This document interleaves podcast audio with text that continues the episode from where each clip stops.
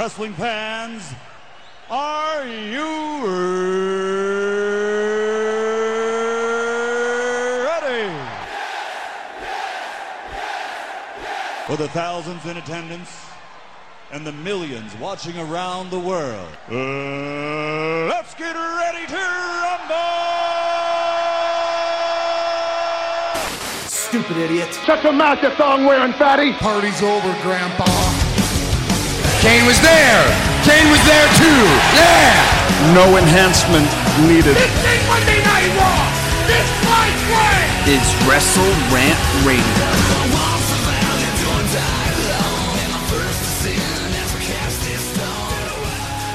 And we're back, folks, right here on Wrestle Rant Radio for Thursday, June 11, 2020. I am Graham Giason Matthews. Hope you guys are doing well. Ton to talk about here today between NXT TakeOver in your house from this past weekend, Backlash coming up this weekend, featuring the single greatest, according to WWE anyway, greatest match of all time. We're breaking that down here today on Wrestle Rant Radio. Joining me, as always, the illustrious Mr. Marceau. RJ, welcome back to the show, brother.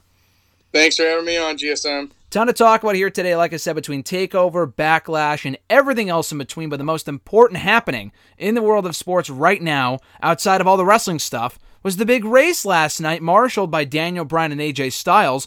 Didn't really get a chance to, ca- uh, to catch it, check it out. What were your thoughts on it on Wednesday night? It was a good race. It ran a little long. I think it didn't get over until like 10 30 11 which is a little bit past my bedtime but it was a good time i missed daniel bryan and aj styles too because DirecTV was being wonky as shit so i had a box to stream it and then by the time i had that done the race was, it was already passed and they were like nope good go, good luck to them. Like they don't really obviously they have fucking no idea what's going on. They're like good luck luck in the match. Like they have fucking no clue what's going on.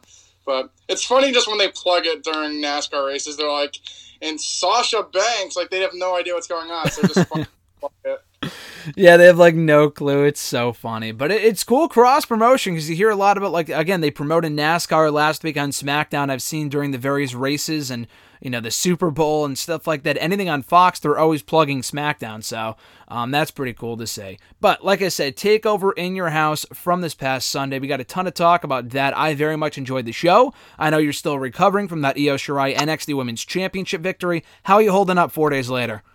I'm doing good. I'm doing good. It took me like probably a day or two to just get over it, but I'm doing good. Is your sleep uh, schedule back to normal now? Back to normal. I slept really well last night. Perfect. Before we go any further, people can find you on the Twitter machine at RJ underscore Marceau, me on the Twitter machine at WrestleRant. People can check out new episodes of the show every single Thursday, not only on nextairwrestling.net, you can find us on iTunes, Stitcher, Spotify, Podbean, Google Play, TuneIn Radio, iHeartRadio. Simply search up WrestleRantRadio.com, I'll give you everything you need to know on what's going on. New episodes with Wrestle Rant Radio every single Thursday with myself and Mr. Marceau. Speaking of which, real quick, Mr. Marceau, any update on when you might be leaving me here on the show to return to your Red Sox duties? Not, no update yet. They they're still being very precautious, so I, I would say no time soon. So that means my email that I sent to your boss on Monday went through, me threatening them to keep you here on the show for as long as possible. Must have. Must have. All right, perfect. So, anyway, we're talking takeover real quickly before we get to the greatest match ever wrestling talk at the end of the show. Um, I thought it was a really good show. I know, obviously, the biggest component of these takeovers are the crowds. Um, they're always electric. They add a lot to the atmosphere of these takeovers. We've been to various, many of them. We've been to Takeover Philadelphia. We were Takeover 25. We were Takeover New York. Um, have we gone? Or you were at Takeover Orlando as well. We didn't sit together, but you were there as well. Have you have you been to only four takeovers? Have you been to another one that I'm not thinking of? Um, sounds about right. You said Philly, Orlando, um, the New York uh, 25, right? The New York one, and then uh, Takeover 25. Yeah, so it's four of them. And then we've also been to various house shows they've done too, which have always been great. A lot of NXT shows, always amazing.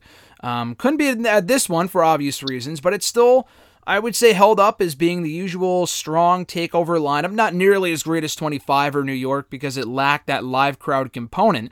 But overall, I would say the nostalgia made up for it. I was binge watching with Alexis on Saturday old in your house pay per views. So the fact the fact they brought back Todd Pettengill as the as the uh, voiceover guy They had a Dok Hendrix cameo in Johnny Gargano's house, quote unquote, which was cool, and a picture hanging up on the wall. They had the old graphics. The set looked fucking awesome. Um, what were your thoughts on the throwback feel of Takeover on Sunday night, RJ? It was a nice touch. It's glad. I'm just kind of glad that they, not that they brought everything back, but just like the little house and the set, just bringing back like old sets. I feel like WWE's just gone away from that so far that just seeing it back just kind of brought back the old uh, nostalgia to old WWE shows or pay per views that had like unique sets. So I liked it. Were you disappointed they didn't give away an actual house this time, and how disappointed that you weren't the one that won it? I was so pissed. I wanted a brand new house. So we kicked off the show with six woman tag team action. Tegan Knox, Shotzi Blackheart, and Mia Yim knocking off Dakota Kai, Raquel Gonzalez, and Candice LeRae. I do agree with your sentiment that you sent to me over text during the show that the match wasn't really necessary. Yes, it was the weakest match on the show, but that's not to say it was bad. It was good, it was enjoyable, bit sloppy at certain points, and I echo your thoughts with that as well. But overall, it served its purpose, I believe, as a showcase for that stacked NXT women's division. Uh, kind of further the feud between Tegan and Dakota, which has been going on for seemingly forever by this point. Uh, Mia Yim and Candice as well. Raquel Gonzalez is improving, albeit not at a rapid rate, but she's doing better. And then Shotzi Blackheart, I'm a big fan of as well. So I thought this served its purpose. It was a good match. Candice and Mia brawl to the back as Tegan pins, I believe, Dakota for the victory. Um, your thoughts on this opening contest? That was a decent match, like I said via text. Just the match didn't really have any purpose to it. Like nothing. It was just basically, like I said, just trying to get everyone on the card. At times, I feel like it did get pretty sloppy. I'm not sure if they weren't like they just lost where they were what was going on. I just feel like multiple times people are stopping and waiting, waiting to catch somebody. I don't know that those stuff kind of just for me gets really sloppy at times. But it was a good match. Knox going over. Kai finally getting a win. Not sure it really meant a lot, but just like you said, just a nice little, um, I guess, exhibit for the women's division. I think like Knox, Kai, uh, Yim, Candice LeRae, like Shotzi, pretty much all of them are up and coming. Raquel Gonzalez still needs some work, but I, th- I think she's coming along well, especially as the muscle for Kai. So good little match, but definitely not necessary. Do you think we get anything more with the tension teased between uh, Raquel and Dakota at the end of the match? Because they didn't really follow up on that at all in NXT on Wednesday. I hope not. I think they're good together. I, I would keep them together for a little bit longer until uh, Gonzalez can actually work on her own. I think she's still improving. I think you'd keep her with Kai until until she uh, gets better. Yeah, no, I definitely agree. We then had Finn Balor versus Damian Priest, which to me was a real breakout performance from Priest. I know you're not a big fan of his. We talked about him last week. I think Priest would have, would have benefited more from the victory than Balor did, but they're clearly setting up Balor for a shot, as we heard on NXT on Wednesday, at the NXT North American Championship as he beat Cameron Grimes as well on Wednesday night on NXT. So the fact that he won here doesn't entirely surprise me. Um, but a lot of people would argue that it was the best match of the entire show, and it's kind of hard to argue with that, in my opinion. They had a really good performance here. Both guys did. Balor is always great, specifically on these takeover specials. It's like night and day from where it was a year ago. From you know, it was literally almost one year to the day. I think actually exactly one year to the day that Balor and Andrade had a match for the Intercontinental Championship on June 7th, 2019, um, at that Super Showdown show in Saudi Arabia, and no one in that crowd could give two fucks about Finn Balor versus Andrade. And I think Balor was the demon that night too, and no one could give two shits. But you fast forward a year later, and there's no crowds, kind of, so it's kind of hard to uh, gauge people's interest in Balor at this point. But he was doing really well when there were crowds. He's firing on all cylinders. He never disappoints on these takeovers. And with this win, you know, notches his 11th takeover victory, which is incredible. Um, but great match, Priest for him as well. A real good performance here, looking very good in defeat, in my opinion, and doesn't really lose doesn't really lose much from this loss. Uh, but your thoughts on this matchup, RJ Balor beating Priest? No, I thought it was a really good match. I was gonna say I, this was probably my favorite Damian Priest match I've ever seen. He, he did look very well. Um, like you said, he did get protecting the feet. Not sure that really means much. Guys don't want a meaningful match ever, so not like you really needed that. But it was a good little showcase for him. Uh, Balor's done great since he's come down to NXT as well. So that was, like you said, probably the best match of the night, um, at least in ring wise. I thought it, it told like a good story, and Priest did look good in defeat. But And he said it doesn't really mean much when you lose every match. It'd be one thing if he, he hadn't lost yet and he looked really good and he, he lost. But like I said, he hasn't won a big match since being really in NXT. So good little showcase, but I'm interested to see what they do with him uh, from now on. At this point, he's got to win his next big match, right? Whether it be rematch with Balor or someone else, because be, you know between losing to Keith Lee multiple times and now Finn Balor and even Pete Dunne many months ago when they were feuding late in 2019. I mean, Damian Priest at this point, it's a must-win situation for him going into his next match, right? Unless, unless they just want him to be a glorified loser the rest of his career. I mean, you got. I understand that Keith Lee's on fire and he's not going to lose to Keith Lee. Same with Finn Balor, but yet the, this guy has to win a little bit to people to care about him. You can't. It's just you can't have him lose every week and then just keep trying him out there. People just give up on him at, at some point. Yeah, exactly. And not just winning, because I know he does win his fair share of matches on the show, but when it comes to when it matters most, I mean, we talk about that a lot. Like with Neville years ago, he was the glorified loser here on the show, and Neville's great, but he was always not even just losing when it mattered most, but he would just lose, period, like week in, week out, and it just hard to care about these people after a while. So hopefully that does not become the case with him. NXT usually does right by most of these people, so I'm hoping that he won't become a victim of always losing on these takeovers, or at least whenever it matters most. Um, we you mentioned Keith Lee. He did successfully retain the NXT North American Championship on this show against Johnny Gargano. A reaction, or rather, an, an outcome, a result that we weren't expecting. We sat here on the show a week ago, expected Gargano to pick up the victory, become the new NXT North American champion, the first ever two time, I believe, NXT North American champion, and no such luck. Um, he actually lost here after trying to use the key, came up short. They utilized the house set, which I really liked, given the whole build to this match. I'm not sure. I was asking Alexis real quickly before we discuss the match itself. Do you think they did those Gargano skits in mind months ago at the Gargano household? With the idea that they were building to a takeover in your house show? Because I know they announced that well after they were doing those skits, but it seems almost like too much of a coincidence at this point.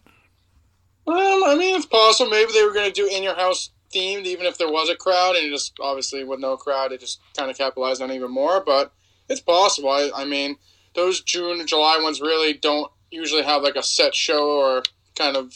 I know when we went, it was 25, and usually kind of different. Like I think End of the World was one. What, mm-hmm. what was the one?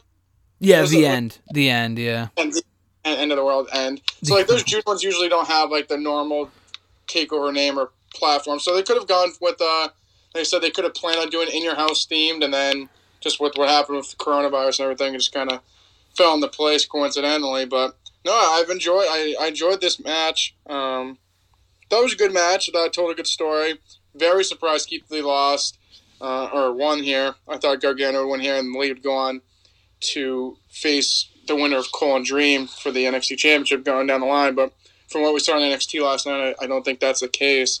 Um, but no, a great match. I thought it was a good match. I, I didn't enjoy it as much as Balor and Priest, but I thought it was a good match, told a good story, and it wasn't too long. Yeah, it was a very good match. They worked well together. I thought the storytelling was better here than in Balor and Priest, just because they've had a whole feud going into this. And, you know, the little minor things like with Gargano, the guy knows what he's doing. You know, Candice interference was kept to a minimum when Mia and her kind of brawled to ringside.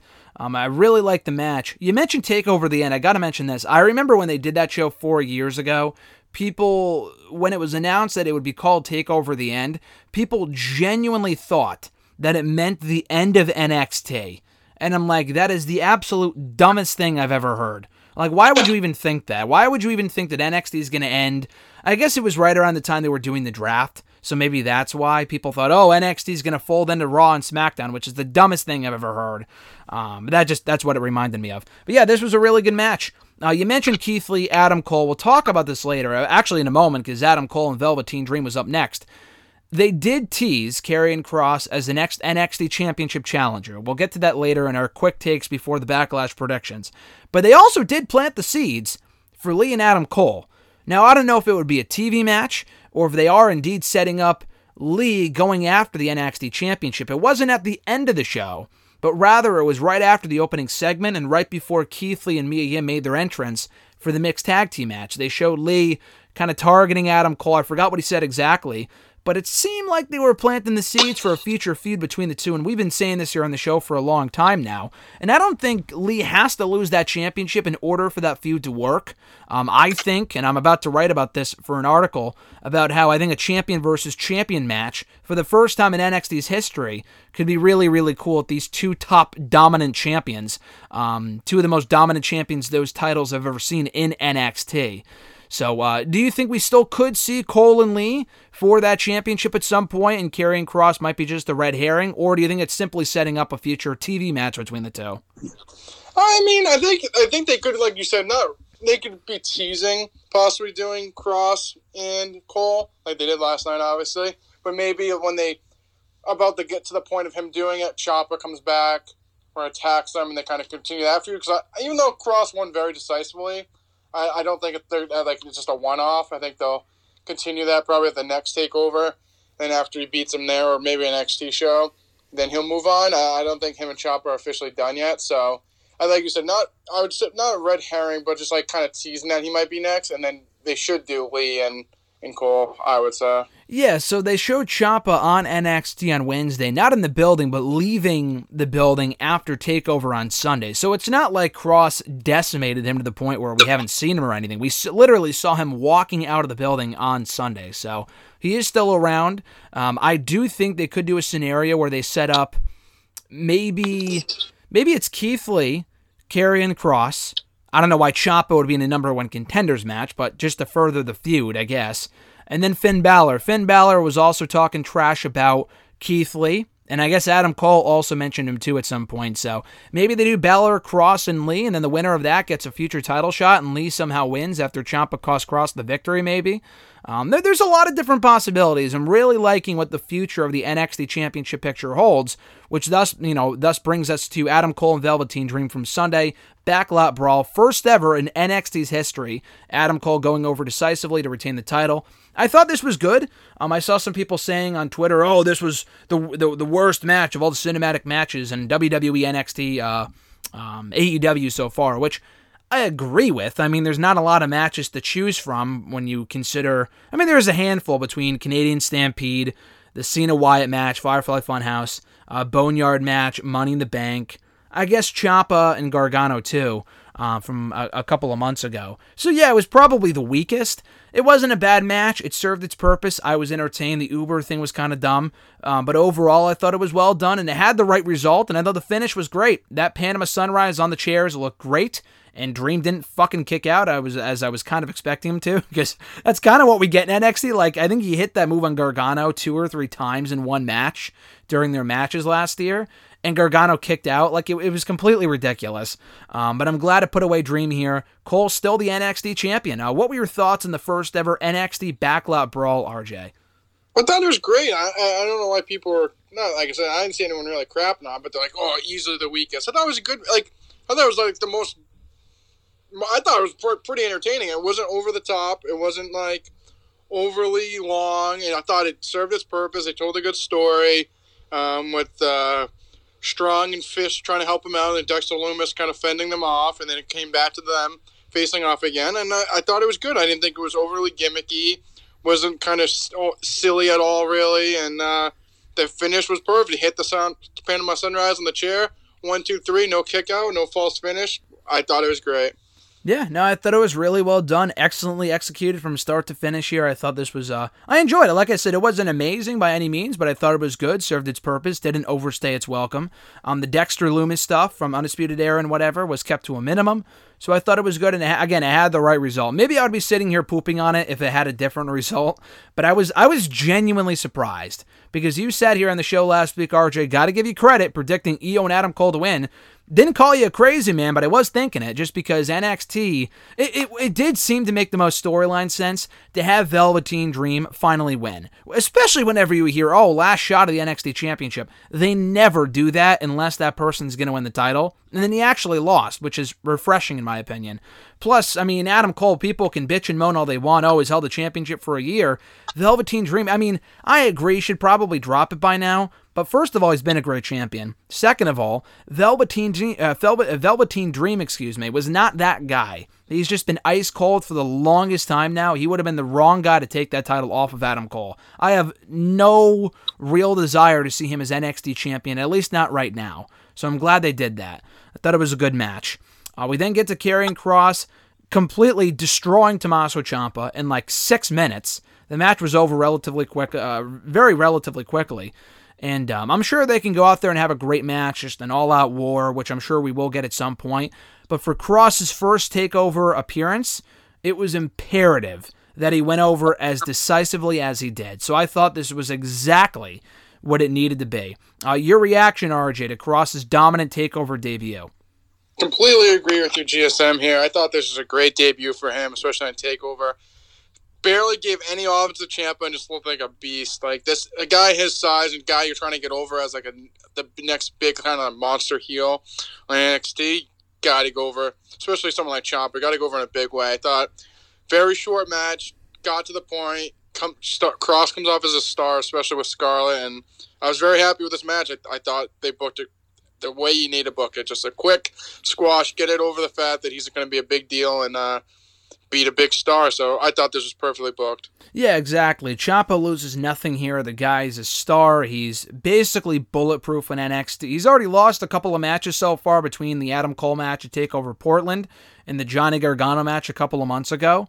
But um, you know, it, it, almost doesn't even really matter. If anything, it adds to his story arc by continuing to lose. Now, I won't say that about many people, but with Ciampa it makes sense because he's not an up and coming star the same way Rhea Ripley is, and her story arc by losing to WrestleMania, which I call bullshit on, because there was no reason for her to lose that match, which is a whole other issue, which we'll get to in a moment.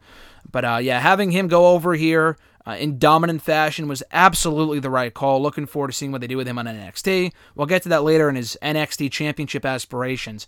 But we had our first, as Mauro Ranallo pointed out, maybe it was Tom Phillips, and I completely forgot about this because I figured when they put Cole and Dream in the middle, there was a chance Cole might retain. But I knew when they had this go on last, they were probably going to end the show with Io winning. Although you you're ne- you can never be too sure. You can never be too sure. But they did do that. They did the right thing. Um, but Tom or Mauro pointed, I forgot which one, that this was the first women's main event in TakeOver history since Bayley and Sasha five years ago TakeOver Respect. And that's actually kind of mind boggling to me considering that the division has almost always been great. You know, aside from when Asuka was squashing Billie Kay every week a couple of years ago. Like a lot of these women's matches on these takeovers could very well main event takeover, and they haven't in the last five years. Did that surprise you to find that out, RJ?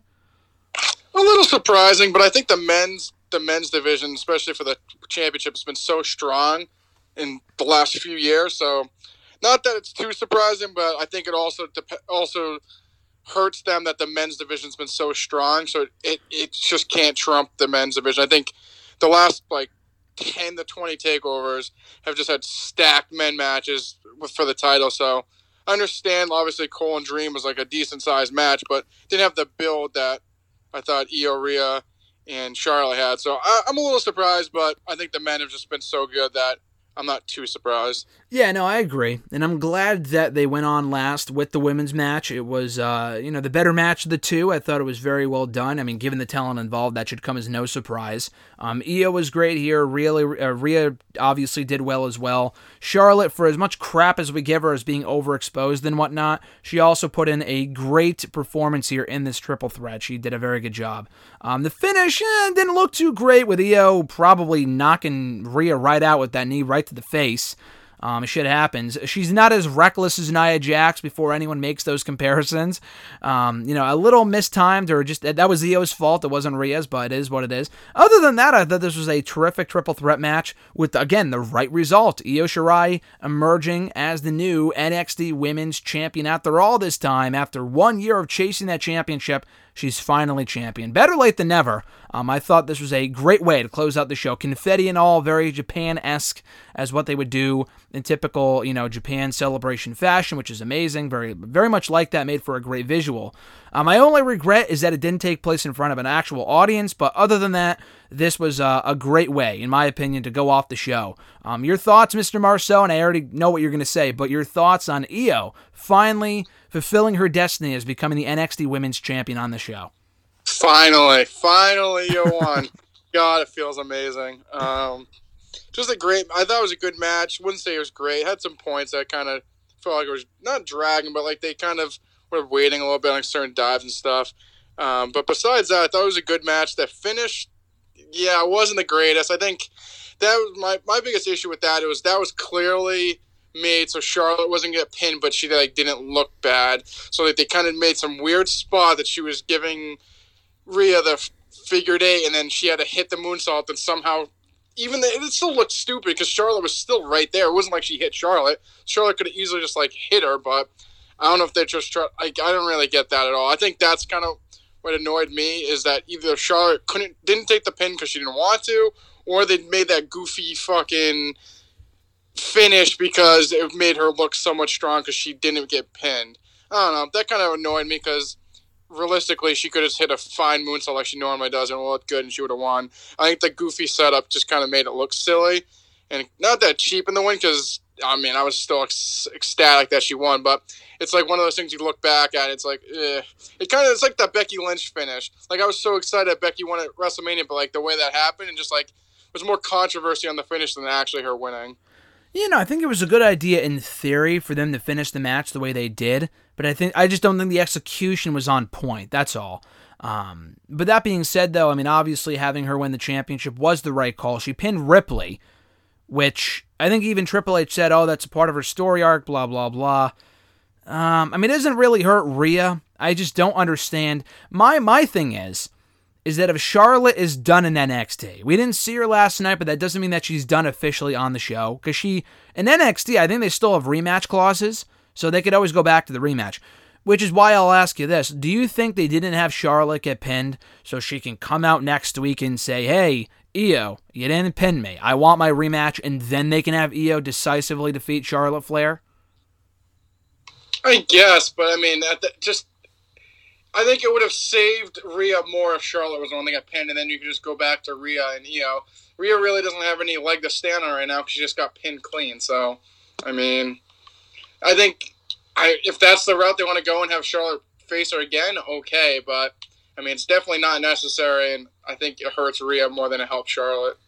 Yeah, it's odd. I mean, Charlotte is one of those people that, like Ciampa, is basically bulletproof at this point for that women's division. So the fact they don't have her beat I mean, it's not that she's undefeated, but it's so rare that she gets beat. Yeah, it means something when she does. I get that, but like, I would have had her get pinned here because if she is done in NXT, even if she is on her way out, I would still have her get pinned. I mean, having her lose to Io Shirai, it's not like she's losing to Kacy Catanzaro or something like that. It could be, you know, it can be much worse. It's not some sort of an upset victory. Io is the superior performer of these three, in my opinion. So I mean, that's merely nitpicking. I'm not going to argue with the result because it was the right one. They did the right thing.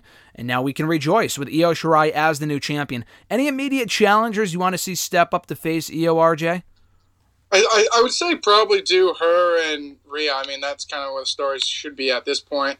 It's kind of weird because I don't like, is she heel? Is she tweener? Because, like, on Sunday, the crowd was chanting for her to win. So it's kind of weird because, like, she is a heel, but the way that they, like, perceived her was like she was, like, a face, but she's kind of heely. Like I don't, I don't know. So I guess if they kind of focus her as more of a tweener, that you, I mean, at that point the the possibilities are endless. At that point, the, the rest of the division she could have spewed with at, at this point if that's how they're gonna book her. But I would say do Rhea, and then from there maybe her and Tegan, maybe her and Dakota. I mean, I think they have a ton of possibilities. Yeah, most definitely. I'm looking forward to seeing what she could do as the NXT Women's Champion. Uh, before we go any further with the Backlash 2020 prediction, some quick takes from you, real quick. Forgot to mention this in the original lineup for what we are going to be talking about today. But did you have a chance to check out the Ric Flair documentary, the 24 from Sunday?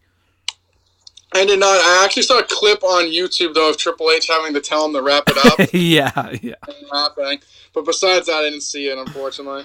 Uh, definitely check it out. It's still very good. I mean, you've seen the ESPN one. Um, it's not as good as that one because they leave out the best part about the ESPN one, in my opinion, is when they show the grand retirement and then he's done, and then literally the next shot is him, you know, strutting down to the ring in TNA with his fucking robe on at like the age of sixty and then you just see Jim Ross go, well, they needed the money. Like it was, it's just an amazing sight. We joke about it all the time, but you know that's what this one WWE 24 was missing. But other than that, it's great, well worth the watch. On the Street Profits, Viking Raiders continue their feud, quote unquote, with the decathlon on Monday's Raw. Um, we haven't really talked too much about this, RJ. What have been your thoughts on the feud between the Street Profits and Viking Raiders on Raw? Enjoying it or no? It's it's all right. I think it's very hit or miss. I think some stuff's kind of funny, other stuff is just kind of like eh. But it is what it is. I mean, it's definitely different than your typical wrestling match or kind of encounter. So I think it's like letting them show them. I think for at least for the Street Profits, kind of showing off their charisma and their kind of chemistry and stuff like that. And it's good to see the Viking Raiders and like a different sense as well. It, I mean, it kind of makes them seem a little silly because they're supposed to be like these tough fucking Vikings, but I think they're they're both doing well with it. Everything's not been great. I think some stuff's been better than others, but I think it's a nice little way um, to build a feud besides just fucking facing each other every week on Raw. Hey, I mean, I will say this. I completely agree with you, and I will say this: it's better than having Montez Ford versus Ivar like every week on Raw. Like, remember back in the day when they would do like Jey Uso versus Luke Harper? Like, dude, who gives a fuck? Like, unless they're single superstars, I would get it. But like, they're tag teams. Ivar and Erik should not be wrestling more often than not in, in singles competition because I just don't care about them on their own. Montez and Angelo are a bit different. Um, but like they would do that all the time with the Usos, and I would really never understand why. Um, just because they were never ever entertaining on their own. It was more of a tag team thing. But anyway, I, I agree. Charlotte Flair beating Asuka in the Raw main event. Uh, yay or boo, RJ? What's the deal with that? It's just it is what it is. I mean, I'm not gonna bitch about it. Charlotte's gonna be in the title picture. People just need to get over it. I understand it's fucking annoying as hell, but I mean, you just have to accept at this point that that's where she's gonna be positioned as. She's a star get over it. Do you think this sets up Asuka and Charlotte probably for either the July pay per view or uh, SummerSlam in August? I would say so. Yeah, I was. She if she she won here, and I'm assuming obviously uh, Asuka should have won on Sunday.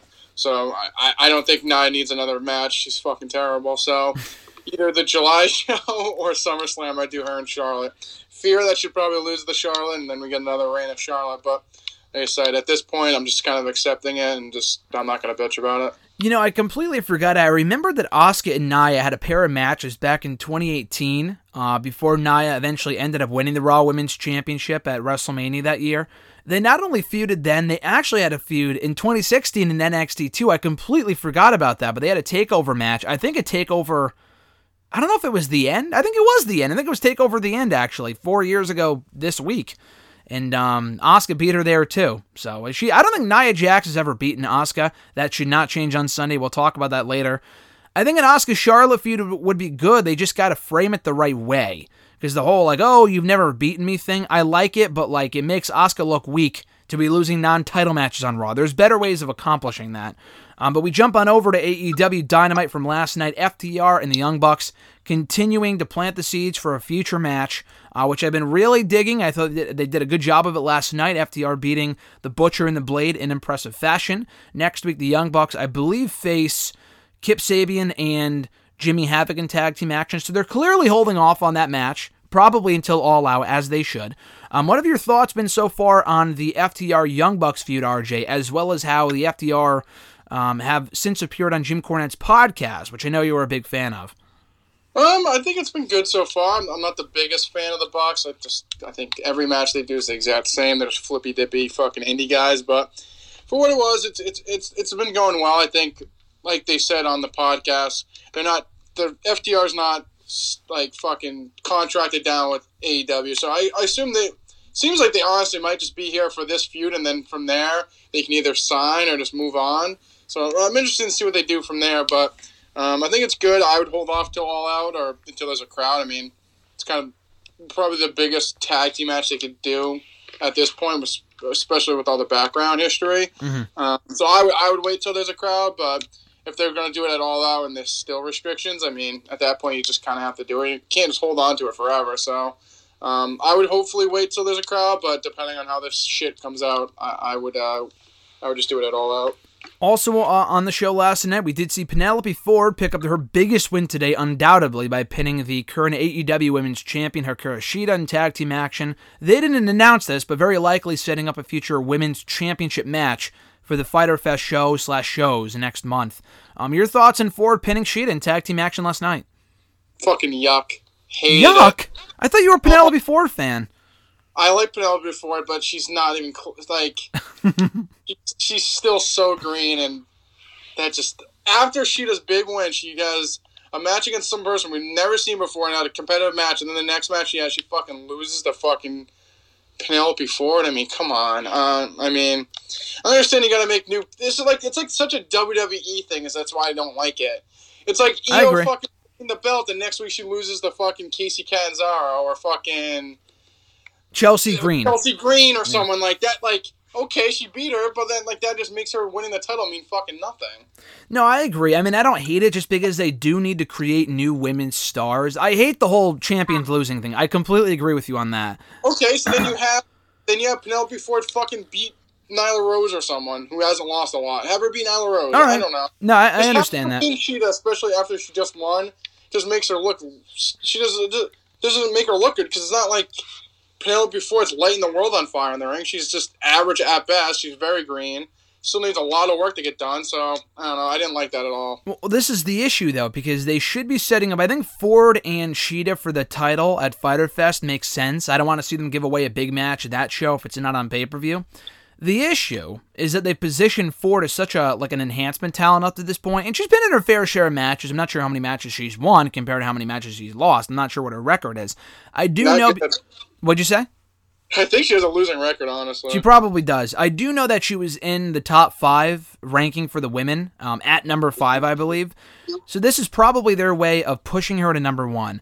But the issue, dude, is that if you want her to be the number one contender, that's this is I like the power rankings, but I also don't like the power rankings because if you want to set up Shida and Ford for the title, it seems like the only way to do that is by having her pin the champion. Whereas you know, it seems like it was an all of a sudden decision to ever go for the title. If they knew this ahead of time, they could have been building her up for the last month now, albeit by beating losers on Dark, but a win is a win. Like the Natural Nightmares are getting a fucking title shot next week. yeah, Penelope Ford's three and three this year, and she's four and five total. Okay. So it's not the worst record, but she also has been losing a lot lately, it seems, on whenever it matters most on Dynamite. So the thing is, if, if they had her, like you could do, let's say her and Kris Statlander in a number one contenders match, and then she wins. You can't do that logically right now because her record isn't that great. She isn't anywhere near the number one slot, or at least she isn't currently. So that's the issue with the whole power rankings thing, and that's like Jericho's wrestled what three matches this year. I mean, it's it's kind of wonky, which is why I'm not a big fan of the whole power rankings and the wins and losses. And if done right, it makes sense. But you kind of run into an issue with stuff like this, where you kind of have to have her pin the champion, which I fucking hate, in order for her to get a title shot, because she should be nowhere near a number one contenders match. Yeah, it's just I don't like the whole ranking system really. I think it's now starting to show its flaws and just kind of silly and like you said, Jericho's had three matches this year. He's ranked fifth on the. He's the fifth ranked wrestler. It's fucking June.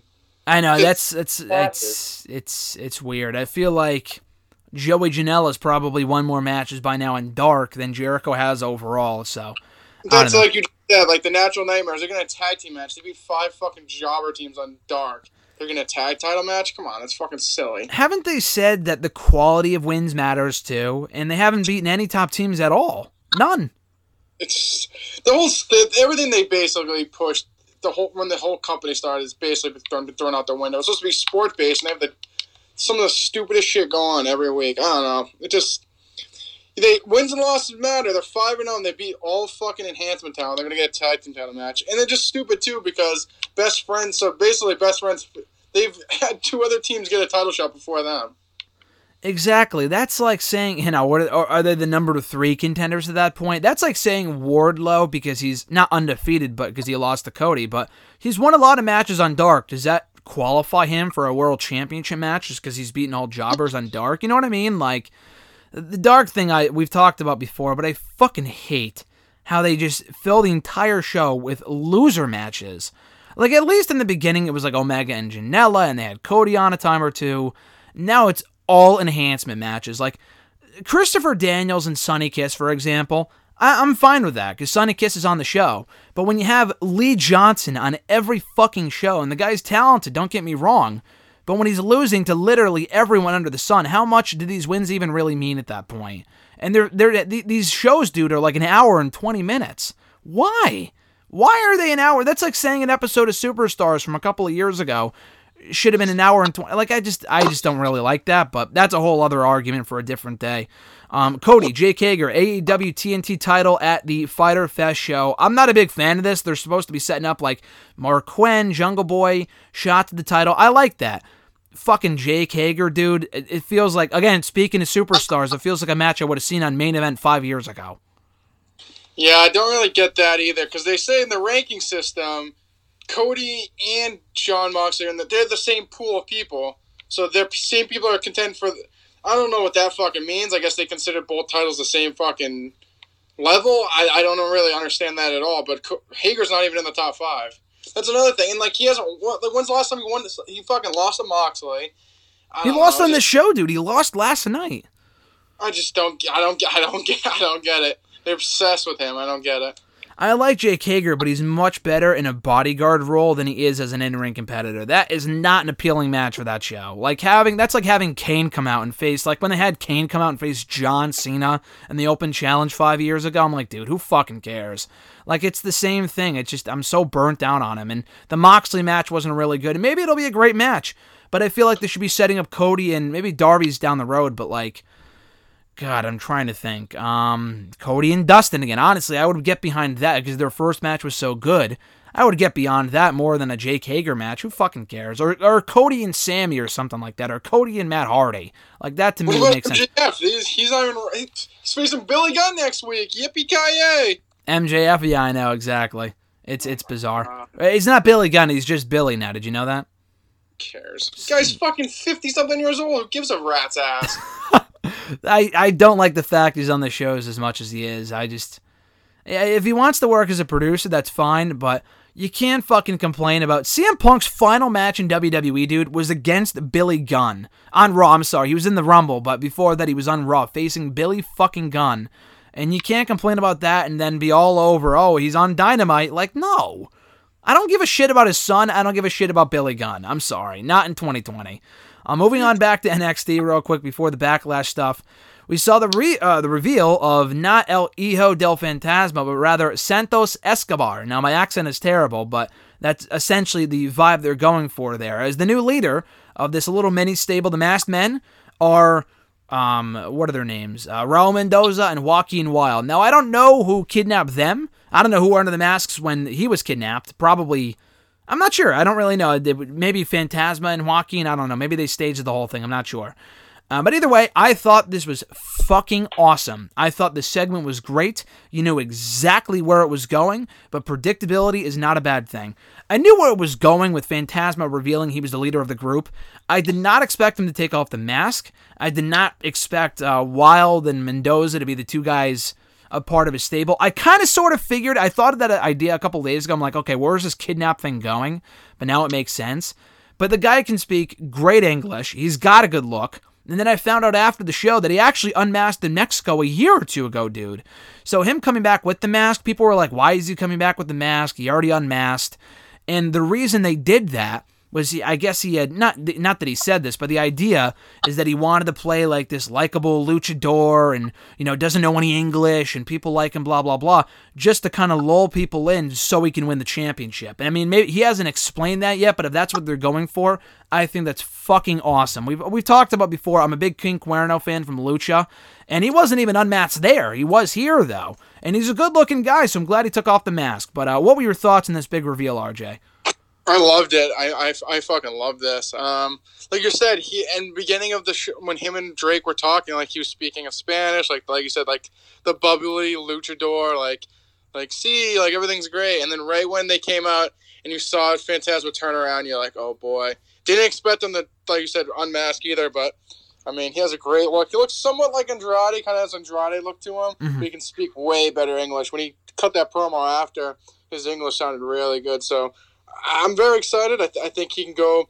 I mean, at this point, he's only the cruiserweight champion. I, I think he's great in the ring, though. So I'm excited for him and Devlin whenever that does happen. And I think he could be a, a, a new star for NXT that, that they don't that they need, but once some of the guys start leaving, it's a nice guy that can uh, replenish the pot, like you like to say. Yeah, exactly, exactly. I really hope Vince wasn't watching NXT last night because you know that when he sees this guy and he knows that he can speak English, and not the fact that he can just speak English, but the fact that he's as tall as he is, the guy's in great shape.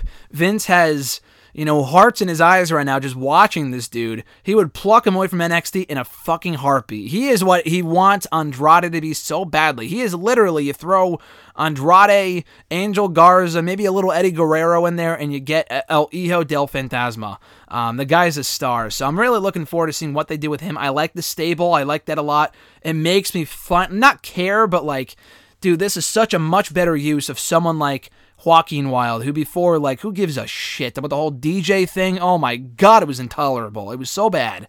So this is, I'm, I'm so glad they're moving in this direction.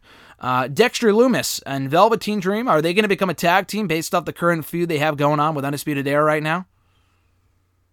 It's possible. I mean, I, I don't really care for it, but I guess it gives Dream something to do since he can't contend for the championship. But I'm interested in it. I'm not a huge Lumis guy, so we'll see how it goes. But at least it keeps him busy if he's not going to get called up right away.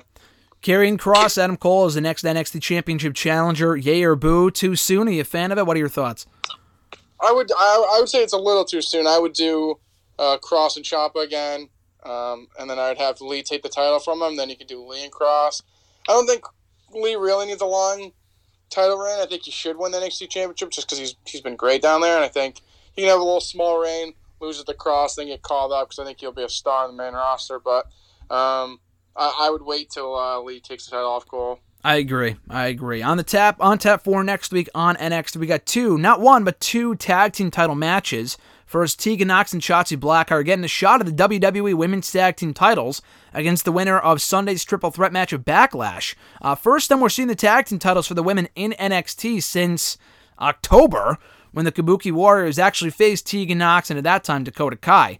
Um, your thoughts on the women's tag team titles coming on back to NXT? I mean, it should be. They should be down there. NXT has more tag women, like women they can put in a tag team. It's something different, at least. I can only see the fucking iconics and Alexa Bliss and Nikki Cross every fucking week, like over that shit. So it's nice. I, I, mean, I don't think they're gonna win, but I think it's a nice little touch. Should definitely go back and forth a little bit more and cross brands and stuff like that. Um, it'd be just a better utilization of the titles. So that mean nothing, but mm-hmm. um, just just defending them more and actually giving a shit about them will kind of go a little ways. I don't think uh, WWE's done those belts uh, too well. Imperium Breezango next week for the NXT Tag Team titles. Uh, who wins, RJ? It's it's got to be Imperium. I think this is just kind of like a filler feud until the Grizzled Young Vets come back, but it, it, should be a good match. Breezango's always been good in the ring. They just never kind of gotten anywhere. Um, but I really like Imperium, so I would keep the, the belts on Imperium. Hey, you met him. You met the NXT Tag Team Champions last year. I did. I did. It was a great time. I like the video package they did on Breezango 2 last night. I thought that was really well done. Very necessary, too, to kind of establish what they're about, why they're in NXT. Um, so I thought that was well done. But I agree. I think that Imperium uh, walks out still the NXT Tag Team Champions. Now we move on to our Backlash predictions, preview, and picks for Sunday night. Um, as we record right now, there are seven matches on tap. So more matches will likely be added to the kickoff show, to the main card. I think seven's well. I think I think seven's perfect. I know Money in the Bank went what two hours, two and a half hours, one of the shortest pay per views in decades for that main roster. So if they could have something similar for this show, uh, for this show, I'm all for it. Um, I know they did that because the Money in the Bank ladder matches, you know, took up so much time, and that was like the central focus of the show. But with no fans, like there's no real reason for the show to be four hours. And with seven matches, I don't think it will be. But we'll start with Apollo Crews versus Andrade for the United States Championship. Who wins, RJ? And is this going to be the beginning of a rift between Andrade and Angel Garza and Zelina Vega? Yeah, I think I think they've been teasing that lately. Um, since Andrade lost the title, I, I would keep Crews with the belt here. I think that kind of makes sense. Why would you put it back on Andrade again? I think another loss could kind of sever ties between Garza and Zelina. The only issue is that without Zelina, I, I just don't see Andrade going so too far. We touched upon this earlier. His English is really bad, and I just I don't know. They just I don't think they're going to push him by himself. Um, since he just can't talk. I mean, I, I, saw reports a month or two ago that Vince literally told them you need to get better English if you want to get pushed. So, I mean, I would keep them with Zelina. I think they're a great pairing, but hopefully they're teasing tension between them and they just turn on Garza and he just goes babyface. But um, we'll see what happens. But I would keep Zelina and Andrade together. Yeah, I think Crews retains the title here. I totally agree. Um, of the two, I like the idea of an Andrade face turn would be interesting, just because we haven't seen him as a face since his NXT days when he was wearing the whole Chippendale outfit, which was fucking dumb. But I think at this point it would be well done. that was that was terrible. Um, actually, almost exactly four years since he debuted at that show. Actually, as what was he, Manny, when we saw him at NXT LOL, RJ? Manny Andrade. yeah, Manny Andrade. Um, I wouldn't be opposed to it, but Angel Garza proved in NXT on his time in 205 Live that he could work as a babyface. People like Angel. He's a lot like Eddie Guerrero in that respect. Not to, you know, say he's the next Eddie. We've said this before, but I think in that respect he could work as a face. So um, he could talk too. So I think as a babyface he'd be perfectly fine. Uh, much better than Humberto, who is good, but like he has not been booked well. Angel Garza feels much more like a star than Humberto ever has um, his cousin actually. For the WWE Women's Tag Team titles, Bayley and Sasha defending against not one but two teams in a triple threat tag team match: Alexa Bliss and Nikki Cross, and the Iconics. Um, your thoughts on this uh, on this matchup, RJ? Who walks out as the tag team champions? It's nice to see these belts actually be defended on a show that matters. So that's a that's a plus, I would say. um, Bayley and Banks winning the championships. I mean, they just won it last Saturday, so it'd be kind of silly to take them or last Friday to take them off them already. Um, it's kind of funny how Bayley and Sasha win the belts for the first time since Sasha quit like fucking a year ago. So I think that's just funny. And they're like all happy now that they're champions, even though when they got them taken off them, they were crying and Sasha stayed at home for like six months. But uh, I'm still not over that, clearly. Um, but I would keep Bayley and Sasha. It seems like they're dragging on this feud between them. I think they're just going to keep they keep it seemingly seems like they're going to keep this going until there's fans back. So I think they might just stay together until that happens and they'll eventually break off. But um, I'd keep the belts on them. The Iconics are terrible, and Bliss and Cross just lost them. So I would put Bliss in the singles back in singles competition. The Iconics go back down to NXT again, and so can Nikki Cross. I, I would say the unemployment line for the Iconics. I don't even think NXT needs them at this point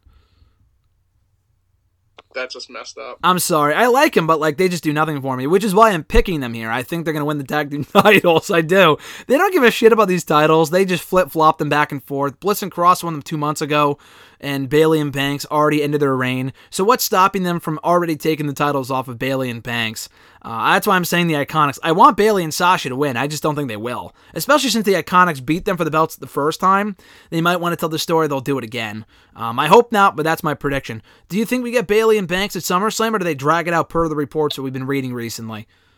I think they're going to keep dragging it on. It seems like that's kind of the direction they're going in. They haven't really teased tension lately. Maybe if they lose on Sunday, imagine getting tension over a fucking belts that mean nothing. But I mean, yeah. possible. So uh, I think they're going to push along farther. But maybe losing uh, belts as as worthy as the one around my waist right now will get them in, up in arms on Sunday. yeah, the division's trash. Jeff Hardy versus Sheamus. Who is your pick, RJ? And what are your thoughts? But I know you don't really closely watch SmackDown, but any thoughts on the Jeff Hardy storyline with the whole drinking thing recently on, on Friday nights? I mean, it is what it is. I think it's somewhat compelling. I mean, I, I, I wouldn't capitalize on this guy's problem. Like, this is an actual real life problem that he has. I think he's still pending, like, an actual, yeah, like, a court date, yeah. Like, kind of weird, but I mean, it is compelling. I mean, it, it's definitely different. If I think if he's fine with it, whatever. I, like I could give two shits less. I mean, if, if I was next scenario, I don't think I'd want them capitalizing on my DUIs. So I've had so many of them, but um, it is what it is. I think it's somewhat, it's definitely different and compelling to me at least. Um, I, I think Sheamus wins here to conf- further it on, but we'll see what happens. Yeah, this one could go either way. They could have Jeff Hardy win, end the feud, go on to face the winner of Friday's Intercontinental Championship match. Which, by the way, who you got, Bryan or AJ? Bryan. Brian, I got AJ winning. So I think I think Hardy could win, go on to face AJ. I would drag this out. I think Extreme Rules might be the next pay-per-view in July. So why why end this now? Why not, you know, actually do a feud that matters at Extreme Rules? So I would have Sheamus win here. He's uh, due a big win since returning and beating Apollo Crews and fucking Shorty G don't count for shit. So I would have him win here. Um, the Asuka Nia Jax match for the Raw Women's Championship. Asuka's got to win, right, RJ? She has to. Asuka's got to win here. I mean, come on. If she loses the fucking Nia Jax, the division is fucking dead. It's Division's dead. Call it a day. But uh, no, Asuka wins here. I, the story clearly is them, her versus Charlotte. Now, I mean, they, the story was going about her and Nia, and then they still had her face a fucking triple threat match, even though we know Nia was going to be the next contender. Um, but Asuka wins here. I'm assuming she faces Charlotte next and loses the belt to Charlotte. Um, unfortunately, I'm just I'm a realist. I think that's what's going to happen. Don't want it to happen, but I say Asuka wins here, faces Charlotte at probably SummerSlam and lose the belt there. Yeah, I still want to see Asuka and Shayna Baszler, but uh, I think hopefully they do Charlotte at the July pay per view, get it over with, and I would do Shayna and Asuka at SummerSlam. But again, that's just me. Maybe Shayna wins it then. That's what I would do. But again, it doesn't really seem like they give too many shits about Shane at this point. So I wouldn't. Yeah, be, I you know, because she hasn't been on TV in like weeks. while. Yeah, in, in quite a while. Uh, for the Universal Championship, two on one handicap match for the Universal Championship, Braun Strowman defending against The Miz and John Morrison. Come on, dude. What what the fuck is this? I love Morrison and Miz, but like this is a joke. They're not gonna win. They can't. Correct? This is a this is just a like prototypical, prototypical filler feud. Like no one cares. It is what it is. Like silly comedy they're trying to go for and just not funny. And Braun has to win here. It's it's funny though because before Braun won the title, he lost in a handicap match to fucking Sami Zayn, Shinsuke, and Cesaro. Probably bigger losers than the Miz and Morrison. So if they don't win here, just make them look even worse. So I Braun wins here, eventually feuding with with Bray when he comes back or when he returns. I mean, I think that's obviously what's going to happen. But the Miz and Morrison couldn't be. No one could give two less of a shit about them than they can right now. Yeah, exactly. Just who who could possibly give a shit? So I, I like them, but they're not winning here. We then get to our top two main events: Drew McIntyre versus Bobby Lashley for the WWE Championship. For anyone thinking a lot like with Asuka and, and Braun that you know Drew is a surefire pick to win here, he's really not. I think Drew will win. But I think there's a good chance Bobby wins too, and not just because of everything going on in the world right now. And I mean, that would be a good tie in. But first of all, they shouldn't force it. They shouldn't force a Bobby win. I think he should win anyway at some point. Maybe not right now. I just don't think he's quite ready yet. I would hold off until either the next pay per view or SummerSlam or whatever. Um, but anyway, Drew McIntyre, Bobby Lashley. Is there a chance here, RJ, that Lashley walks out as the new WWE champion? There's always a chance, but I- I would say I say Drew wins here. I mean, Drew's been great. Obviously, you can't tell by crowd reaction, but since he's been champion, I've enjoyed his run um, a lot. I, I think he's been great on Raw and stuff like that. Hasn't been over the top. Like, they haven't been showing him like every fucking segment like they do with Roman Reigns. Um, I think Roman's the Roman's the guy. It's going to be the one that takes off Drew. I think this is just a good filler feud. I think they're building Bobby up well, but. I would say probably Roman's going to be the guy that takes off Drew. Wait, wait, wait, wait. You're saying Roman Reigns will be the one to beat Drew? Yeah. Where is that coming from? Roman's on SmackDown, or do you think he comes back on Raw? They traded AJ Styles. How do you think? What do you think Raw's gonna get back for him? Oh no. Oh no. I really just- hope not. Oh, that's terrible. That's fucking terrible. Thanks for ruining my day. Uh, SummerSlam Roman wins. LOL. Get that's that's fucking terrible. I would much rather have him stick on SmackDown and beat beat Braun. Honestly, that's that's just bad. That's awful. Anyway, um, Edge Orton, the greatest wrestling match of all time. Will it be the greatest match of all time, RJ? What is the greatest match of all time in your opinion, and who wins? I mean, this match is definitely not gonna be the greatest match of all time. the worst part is they're gonna tape it, and it's still not gonna be that. They've already taped it. I heard, and it's, it's still not gonna be that good. And I don't understand why they want that billing. It just kind of seems like you're basically setting up to fail because it's not gonna be that good, and then people are just gonna shit all over it. But uh, best match of all time. I mean, I- it's I would say it's either Shawn and Taker from 25 or 26. I like the 26 match a lot. Mhm. I know everyone really likes 25, but I really like 26 as well. Um, I so. I, I would go with 26. I, I really enjoy that match. Um, but I think either or, you, you can't get go wrong with either or. I say 25, but I think 26 in my opinion because 25 didn't main event. I've always said that WrestleMania 26 is the greatest WrestleMania main event of all time. Would you say the same? 25, you mean? No, no, 26 because 26 the, the greatest like the match that went on last at a WrestleMania. Oh yeah, easily. That match was amazing. I like I said, I like the the Undertaker uh, Shawn Michaels match from 26 better than 25, and people think 25 is the best match of all time. So I, I really enjoy that match. I think the story for 26 was even bigger, obviously with Michaels retiring and everything. But uh, it's easily the greatest WrestleMania main event. I don't think it's really even close. And one of the greatest video packages of all time too. Yes, that I know by heart. the kid texts me that every every few weeks. I love that match. I know you're gonna pop off before you take off. Uh, before after we wrap up, you're gonna probably watch it real quick and then take off to wherever you're going. Yeah, I got my I got my computer set up right here, so I'll probably pop it up quick and then. Amazing. Um, Well, I'm uh, looking forward to breaking down Backlash next week right here on WrestleRant Radio with Mr. Marceau. It's going to be a great time as always. People can find you on the Twitter machine at RJ underscore Marceau. People can find new episodes of the show every single Thursday at um, iTunes, NextAirWrestling.net, Stitcher, Spotify, Google Play, TuneIn Radio, iHeartRadio, Podbean. We're all over the place, baby. So rate the show, review the show, subscribe to the show. We'll be back next week talking Backlash and everything else going down in the world of wrestling. Mr. Marceau, this has been awesome as always. I'll catch your ass next week, sir. See you later, GSM. All right, adios, brother.